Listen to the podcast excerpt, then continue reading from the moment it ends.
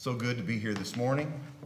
I had a beautiful song service, and uh, certainly the table has been set, so to speak, for our study this morning on Is God's Love Conditional? It's been a wonderful weekend, but really, with all the festivities and all the special moments we've shared, what we're doing today is even more beautiful because it goes to um, God and everything that the Father, Son, and the Holy Spirit have done to bring us to this point in time. It's great to be in Bakersfield. A lot of wonderful memories here. Great to be with family, but you were all, as members of the body of Christ, our family. And so it's great to be here, and I'm excited about our time to honor Jesus this morning. The late Dr. Karl Barth, a 20th century Protestant theologian, was so highly respected among religious scholars that despite their many religious differences, even Pope Pius XII spoke of Barth as the greatest theologian since Thomas Aquinas of the 13th century, and certainly the most influential of the 20th century. Barth bucked the liberal Protestant theology that he trained under in Europe. Then, when much of Germany was mesmerized or intimidated by Adolf Hitler, Barth refused to sign an oath of allegiance to the Nazi leader. He was in turn forced to resign from the faculty of the University of Bonn. Barth is also noted for writing the Barmen Declaration, where he marshaled a host of scriptures to chastise Hitler and the Nazi Party for their move to subjugate all professing German Christians to the Fuhrer. He sent a personal copy to Hitler. My favorite story, though, about Barth took place during a series of lectures in Princeton, New Jersey. Someone at the end of that speech, they opened it up to for question and answer period, and someone asked him, Dr. Barth, what is the greatest thought that has ever passed through your mind? He paused for several moments as he was obviously giving serious thought to how he re- would respond. And of course, the audience was waiting for something very profound, something to really uh, at least attempt to sink their teeth into. And then he raised his hand with childlike simplicity and said, Jesus loves me. This I know, for the Bible tells me so. Barth's brilliant simplicity encapsulates the core of the gospel message. We've sung about it already. The gospel means, of course, good news. And what better news is there than, as the Apostle John writes in 1 John chapter 4, twice, God is love. And this morning, all professing Christians unite on this truth. But a related question brings considerable controversy Is God's love unconditional? Does God love unconditionally? And this morning, that's the topic that we'd like to explore. And I ask you this morning to reserve judgment on this question until we have had time to look at the relevant scriptures. Let's place love, God is love, back in its original context. I'm reading from 1 John chapter 4, starting with verse 7. Beloved, let us love one another, for love is of God, and everyone that loveth is born of God and knoweth God. He that loveth not knoweth not God, for God is love. And this was manifested the love of God toward us, because that God sent his only begotten Son into the world, that we might live through him. Herein is love, not that we love God, but that he loved us and sent his Son to be the propitiation for our sins. Beloved, if God so loved us, we ought also to love one another. No man has seen God at any time.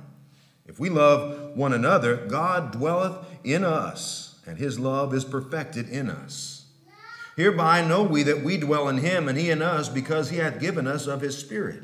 And we have seen and do testify that the Father sent the Son to be the Savior of the world. Whosoever shall confess that Jesus is the Son of God, God dwelleth in him, and he in God. And we have known and believed the love that God hath to us. God is love. And he that dwelleth in love dwelleth in God, and God in him. God is love. But does God love us unconditionally? And what is unconditional love? We first need to understand what love is. While I so appreciate Barth's simple summary of Christianity, it is possible when we oversimplify matters that we can produce misunderstandings. Since God is love and 80% of people in the United States claim to be Christians, then surely America understands love, knows all about love. No, not even close. You may remember about 10 years ago, after seeing Florida Gator quarterback Tim Tebow wearing eye black with John 3 16 written on it, that there were 94 million people that did a Google search on John 3:16. Why do you think they did that? Because they had no idea what it was. It was and is the most famous New Testament scripture. For God so loved the world that he gave his only begotten Son, that whosoever believes in him should not perish, but have everlasting life. A young man wrote to his girlfriend, Sweetheart, if this world was as hot as the Sahara Desert, I would crawl on my knees through the burning sand to come to you. If the world would be like the Atlantic Ocean, I would swim through shark infested waters to come to you. I would fight the most fiercest dragon to be by your side. And I'll see you on Thursday if it doesn't rain. Do we understand love? Psychiatrist M. Scott Peck defined love in his book, The Road Less Traveled, as the will to extend oneself for the purpose of nurturing one's own or another's spiritual growth. International Standard Bible Encyclopedia has for love love, whether used of God or man, is an earnest and anxious desire for and an active and beneficent interest in the well being of the one loved. More simply put, love is active concern for the welfare of another. This, of course, is different, far different than the prevalent notion that love is merely a warm, positive emotion towards somebody that makes me feel good. When genuine love is present, it demands positive behavior. It affects how we act and interact toward others. And it is not dependent on whether or not that individual has generated positive emotions. In this respect, love by definition is unconditional. You see, Bible love does not depend on the worthiness of the recipients. And aren't you thankful for that? In fact, the people of God are commanded in Matthew chapter 5, verse 44, to love our enemies, to bless those who curse us, to do good to those who hate us, and to pray for those who spitefully use us and persecute us. Notice what Jesus adds in verse 46. He says, For if you love those who love you, what reward have you? In other words, Jesus is saying, big deal. Do not even the tax collectors do the same? The Apostle Paul summarized this demonstration of love in Romans chapter 5, verse 10, when he wrote, For if when we were enemies, every last one of us have been there if we're Christians. For if when we were enemies we were reconciled to God through the death of his Son, much more, having been reconciled, we shall be saved by his life.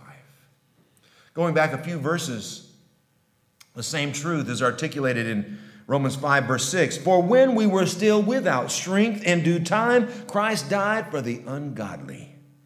For scarcely for a righteous man will one die, yet perhaps for a good man someone would even dare to die. But God demonstrated his love toward us in that while we were still sinners, Christ died for us. God is love. Oh, how thankful we should all be for that. Certainly, the Father, the Son, and the Holy Spirit have shown unconditional love by giving so much of themselves for us to provide the plan of salvation. The Apostle Peter further confirms God's patience and unconditional love in 2 Peter 3, verse 9, when he says, The Lord is not slack concerning his promise, as some men count slackness but is long suffering toward us, not willing that any should perish, but that all should come to repentance. And those of us who have loved ones who have never become Christians or who have become Christians, but for whatever reason have wandered out into the world, well, we're counting on the truth of this scripture, not willing that any should perish but that all should come to repentance. Jesus' attitude toward his enemies as he endured such cruelty on the cross sets the bar so high. Remember what he cried out in Luke chapter 23, verse 34? Father, forgive them, for they know not what they do. So, we too should demonstrate this kind of unconditional love towards others. A mother's love for her baby does not demand, that's it now, no crying, no slobbering, and no more dirty diapers. A mother's love doesn't do that. Our love for our children is not demanded on them, is not dependent rather on them always smiling, always eating their broccoli, hitting home runs, or always getting straight A's. We love our sons and our daughters, and we love them no matter what. We show ongoing active concern for their welfare, despite their weaknesses, their flaws, and their failures. And we do that because we know that's what we've gotten from God. I like what 1 Corinthians 13, verse 8 says in this context love never fails. Never. The Bible word love is not like the fickle romantic love that people talk about falling into or falling out of so much today. True love, the love the Bible talks about, is enduring. It can't be defeated, it can't be destroyed. Our love for our spouse does not dissipate, it does not disappear when they become sick, when they lose their job, when they lose their temper, or when they wreck the car. We still love them. We keep showing active concern for their welfare. Our love for one another does not depend on perfect church attendance, perfect pitch, attentive listening, or consistent kindness. That by far is our preference. That's what we hope for, that's what we look for. But our love for one another does not depend on those things. We continue to promote their best interest. Aren't we thankful for the image of the Father who welcomes home the prodigal son after he spent time in the hog pen of sin. We're talking about the love of God this morning. This is the love that we need. It's the love that every one of us needs. While we talk about the phrase unconditional love, that phrase itself cannot be found in the scriptures, but that idea is strongly supported from what we read about in the Bible. Again, though, it's a, it is possible to misunderstand and misapply the love of God by removing it from the overall biblical context of God's nature. Certainly, the greatest aspect of God's nature, of his character, is his love. And that's why we sing about it, that's why we talk about it, that's why we preach about it, because it is so meaningful and because we need it so desperately. The difficulty that many people have, though, in evaluating what a loving God can do and cannot do, what a loving God does and does not do, can be, can be traced perhaps to being unaware or forgetful of the other aspects of God's nature. Yes. God is love, but there is more to God than just love. While we bask in the beauty of God's love, His mercy, and grace, as we've sung about this morning, we must also remember that the God of the Bible is holy. Think about Isaiah 6. Holy, holy, holy. That's God. He's holy and He is just. Jehovah God he does not ignore rebellion. He loves us while we're in rebellion, but He does not ignore it.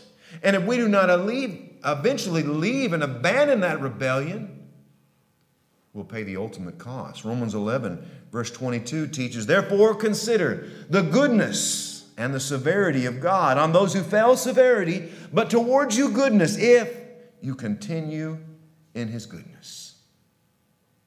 Otherwise, you also will be cut off. In other words, God's love does not eliminate his holiness, and God's mercy does not eradicate his justice, and God's grace does not exterminate his severity. God's patience does not evaporate the law of sowing and reaping.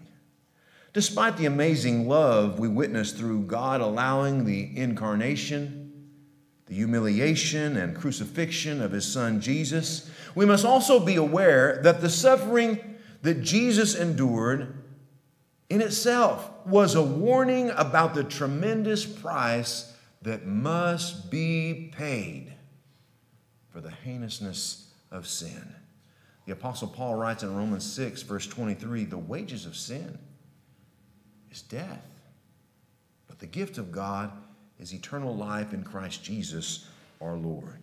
God offers us this tremendous gift of eternal life in spite of our failure to completely avoid sin. And so, if we look to Jesus, if we live for Jesus, and in that way love Jesus, if we walk in the light as he is in the light, 1 John 1, verse 7, then he will credit the sin payment he made on the cross to our personal account. If, however, we snub the Son of God and we walk away from God's love, how can we be surprised? And how can we complain about spending eternity without God and His love? Consider the biblical simplicity of C.S. Lewis's summary.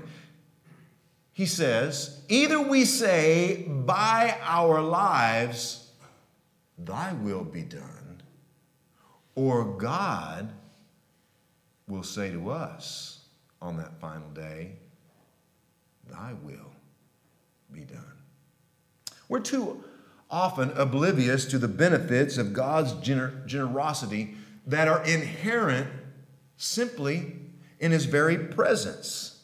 While man forfeited the grace associated with God's presence in such a special way in the garden, all mankind still receives the bounty of God's goodness through the influence of God on earth. Jesus tells us in Matthew chapter 5, verse 45, that God makes his sun rise on the evil and on the good, and sends rain on the just and on the unjust. And so, those today who want nothing to do with God, those who curse God, those who have nothing good to say about God, they still are influenced by the effects of God in this world. And so many people fail to take that into consideration. Another difficulty along these lines we tend to equate unconditional love with unconditional salvation. I know I've done that in the past. I've heard of other brothers that I highly respect of equating the two. But listen, this morning you need to understand unconditional love and unconditional salvation are not the same thing. Again, but God demonstrates his own love toward us and that while we were still sinners, Christ died for us. Jesus Christ died for every single human being that ever walked on the planet. But not every single human being will be saved. If unconditional love can be equated with unconditional salvation, then God does not love everyone unconditionally because God does not save everyone unconditionally. Even scriptures that teach God is love seem to hint that God's love remaining constant throughout eternity depends on our receiving and abiding in that love. 1 John 4, verse 8 He who does not love does not know God, for God is love. 1 John 4, 16 God is love, and he who abides in love abides in God, and God in him. You see the qualifications there? As long as we live, God's love for us is unconditional in the sense that no matter what we do, no matter what we've done, no matter where we've been, His arms are extended and they're welcoming us back if we'll only come to Him or return to Him from the far country. At the same time, please understand that salvation is conditional. We do not determine the terms of salvation. God does that. Consider some of the scriptures that detail requirements for salvation. Matthew 18, verse 3 Assuredly I say to you, unless, unless you are converted and become as little children, you will by no means enter the kingdom of heaven. Luke 14, 26. If anyone comes to me and does not hate his father and mother, wife and children, brothers and sisters, yes, and his own life also, he cannot be my disciple. You can't even get started. Unless we get to the point where there is no one on the planet, not our parents, not our children, not even our spouse, unless God is higher, unless our love for God is stronger than any of them, we cannot be his disciple. And sometimes that means we have to make some hard decisions. John 3, verse 5, Jesus says, Most assuredly, I say to you, unless one is born of water and the Spirit, he cannot enter the kingdom of God. Even after we've been saved, our ultimate acceptance by God is conditional. In most of the scriptures that we're about to read, you find the little word if setting off incontrovertibly the absolute necessity of the qualification. John 14, 23. If anyone loves me, Jesus says, he will keep my word, and my Father will love him, and we will come to him and make our home with him.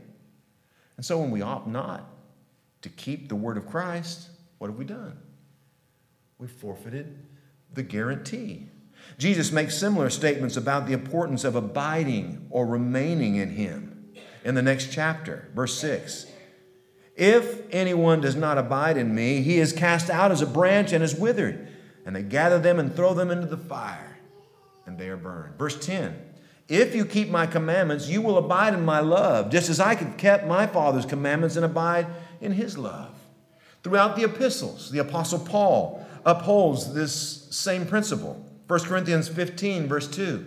He speaks of the gospel, by which also you were saved, if you hold fast the word which I preached to you, unless you have believed in vain. 2 Timothy 2, verse 5.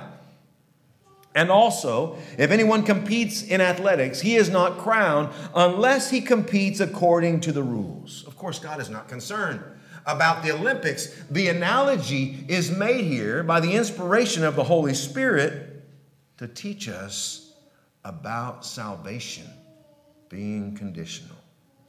It would be hard to find a Bible passage that is more clear on meeting conditions to retain our relationship with Christ than James chapter 5 verse 19 and 20.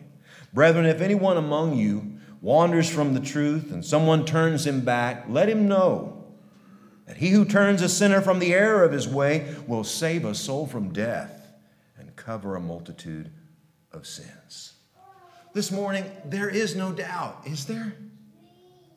That God loves you. There can be no doubt God loves you even more than your mama does. That's hard to fathom, but it's the truth. Consider the words of a nearly thousand year old poem put to song by Frederick Lehman, the third verse of his song. Could we with ink the ocean fill, and were the skies of parchment made, were every stalk on earth a quill, and every man a scribe by trade, to write the love of God above, would drain the ocean dry, nor could the scroll contain the whole, though stretched from sky to sky. The Father never stopped loving the prodigal, but neither did he force himself on the prodigal. The state of the prodigal always resol- revolves around his choices. The real issue, the question weighing in the balances is this Do I love God back? Do I love God more than the world? Do I love God more than all that his nemesis can offer me? You know the difference really between Jesus and Satan? Satan offers you things, Jesus offers himself. We just have to make the choice. As Pilate asked so long ago, which one will it be? Which one will you choose? Elizabeth Barrett, the oldest of 12 children, who lived in the early 1800s, performed remarkable feats of brilliance as a child and young adulthood without any formal education. Amazing to read how that by age eight, she learned to read Homer in the original Greek. And when she was a teenager, she was reading the Hebrew scriptures. Elizabeth, though, is most known for her poetry. One of her most famous lines is how do I love thee? Let me count the ways. Some of you, as young people, may think from time to time that you have controlling parents. You ain't seen nothing. Elizabeth Barrett, the oldest of 12 children, was told by her father, as were her other siblings, you may never get married. You are forbidden from marrying. One day, though, later in life, Elizabeth Barrett met Robert Browning. And even though she was in poor health, he loved her. They fell in love. And despite her father's orders, his command, she married him. But in his anger and frustration, her father refused to ever see her again. Elizabeth nourished her broken heart by writing impassioned letters to her father. Love letters, pleading with him as the father that she held so dear that she would take him back, that she would come, that he would come and visit her, that everything could be like it was once again. There was no response. The years wore on, still no response. Finally, a year before her father's death, she received a box in the mail from her father. Her excitement soon turned to anguish. As she opened up that box, she discovered in it was every letter she had ever written, unopened. Have you ever heard of a more tragic story of unrequited love? But this morning, there is something more tragic. If you have or have not read the story and these letters of love that God has written to you, and then can still go on in your life without returning that love, without showing God how much love and appreciation you have for Him by abiding in His love and living for Him and settling instead for the things that Satan has to offer.